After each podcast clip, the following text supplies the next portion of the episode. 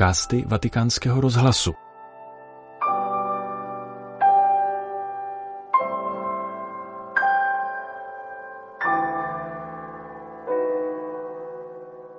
Během generální audience ve středu 24. ledna papež František pokračoval v sérii katechezí na téma neřestí a ctností. Poslechněte si tedy katechezi papeže Františka na téma lakomství. Cari fratelli e sorelle, buongiorno. Drazí bratři a sestry, dobrý den. Proseguiamo le catechesi sui vizi e le virtù e oggi parliamo dall'avarizia, cioè di quella forma di attaccamento al denaro che impedisce all'uomo la generosità. Pokračujeme v katechezi o neřestech a cnostech a dnes budeme hovořit o lakomství, tedy o takové formě náklonosti k penězům, která člověku brání ve štědrosti. Nejde o hřích, který postihuje pouze lidi, kteří mají velký majetek, ale o neřest obecnou, která často nemá nic společného se zůstatkem na bankovním účtu. Je to nemoc srdce, nikoli peněženky. Le analisi che i padri del deserto compirono su questo male misero in luce come l'avarizia potesse impadronirsi anche di monaci i quali, dopo aver rinunciato a enormi eredità, nella solitudine della loro cella si erano attaccati a oggetti di poco valore.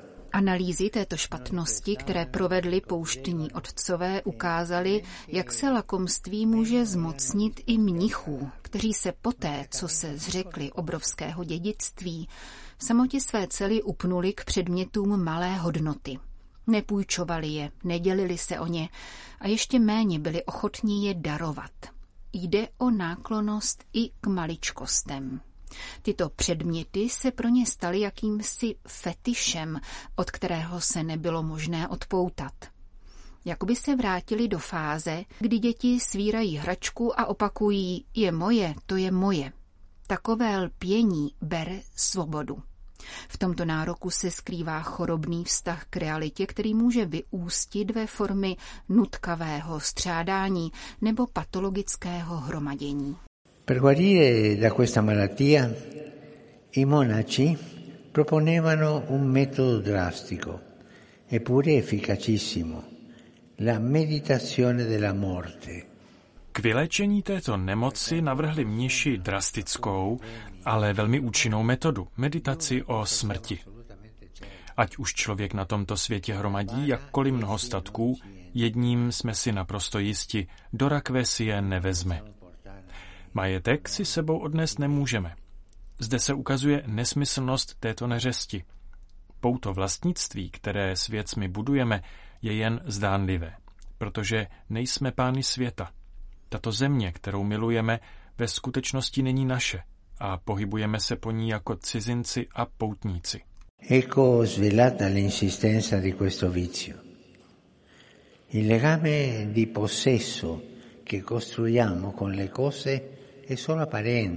Tyto prosté úvahy nám dávají nahlédnout do pošetilosti lakomství, ale také do jeho vnitřního smyslu. Je to snaha zahnat strach ze smrti. Hledá jistoty, které se ve skutečnosti rozpadnou v okamžiku, kdy je uchopíme. Vzpomeňme na podobenství o pošetilém člověku, kterému statek nabídl hojnou úrodu a tak se ukolébal myšlenkami, jak zvětšit svou zásobárnu, aby do ní vložil celou svou úrodu.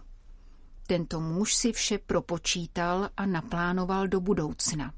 Nepočítal však s nejjistější veličinou života, se smrtí.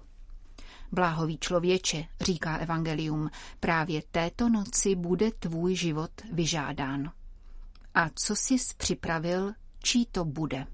In altri casi sono i ladri a renderci questo servizio. V jiných případech nám tuto službu prokazují zloději.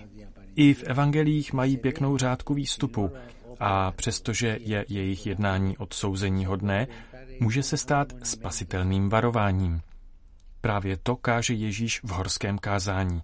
Neschromažďujte poklady na zemi, kde je ničí mol a res, a kam se zloději dobývají a kradou. Ale schromažďujte poklady v nebi, kde je mol ani res neničí a kam se zloději nevloupají a nekradou tam. Ve vyprávění pouštních otců se zase mluví o nějakém zloději, který překvapí mnicha ve spánku a ukradne mu těch pár věcí, které měl v cele. Když se mnich probudí, vůbec ho neznepokojuje, co se stalo. Vydá se po zlodějově stopě a jakmile ho najde, místo aby si vzal ukradené věci, předá mu těch pár zbývajících věcí se slovy tohle si zapomněl vzít.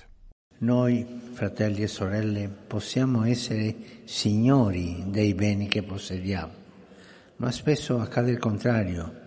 My, bratři a sestry, můžeme být pány věcí, které vlastníme, ale často se stává opak. Jsou to oni, kdo nakonec vlastní nás. Někteří boháči už nejsou svobodní, nemají čas ani na odpočinek. Musí se ohlížet přes rameno, protože hromadění majetku si žádá i jeho opatrování. Jsou stále znepokojeni, protože dědictví se buduje s velkým potem, ale může v okamžiku zmizet zapomínají na hlásání Evangelia, které netvrdí, že bohatství samo o sobě je hříchem, ale rozhodně je přítěží. Bůh není chudý, je pánem všeho, ale, píše svatý Pavel, z bohatého, kterým byl, se stal chudým kvůli vám, abyste vy zbohatli jeho chudobou. E ciò che l'avaro non capisce poteva essere motivo di benedizione per molti e invece si è infilato nel vincolo cieco dell'infelicità. To je to, čemu lakomec nerozumí. Mohl být zdrojem požehnání pro mnohé a místo toho sklouzl do slepé uličky bídy. Život lakomce je pak ošklivý. Vzpomínám si na případ jednoho pána, kterého jsem znal v jiné diecézi. Byl to velmi bohatý člověk a měl nemocnou matku. Byl ženatý a bratři se střídali v péči o maminku. Maminka si ráno dávala jogurt. A on ráno jí dával půlku, aby jí odpoledne dal druhou půlku a ušetřil půlku jogurtu. Taková je lakomost. Taková je připoutanost k majetku. Pak tento pán zemřel a komentáře lidí, kteří přišli na smuteční hostinu, byly následující. Ale vždyť vidíte, že ten člověk u sebe nic nemá, všechno tu nechal. Ale pak, tak trochu posměšně, dodávali, ne, ne, nemohli zavřít rakev, protože si chtěl všechno vzít sebou. To ostatní rozesměje, ta lakomost, že nakonec musíme dát své tělo, svou duši hospodinu a všechno musíme opustit. Buďme pozorní a štědří. Štědří ke všem, zvláště k těm, kteří nás nejvíce potřebují. Stiamo attenti e siamo generosi generosi con tutti e generosi con coloro che hanno più bisogno di noi. Grazie. Tolik papež František v další části z katechetického cyklu na téma neřestí a ctností. Tento podcast pro vás ve Vatikánu připravili Jana Gruberová a Petr Vacík.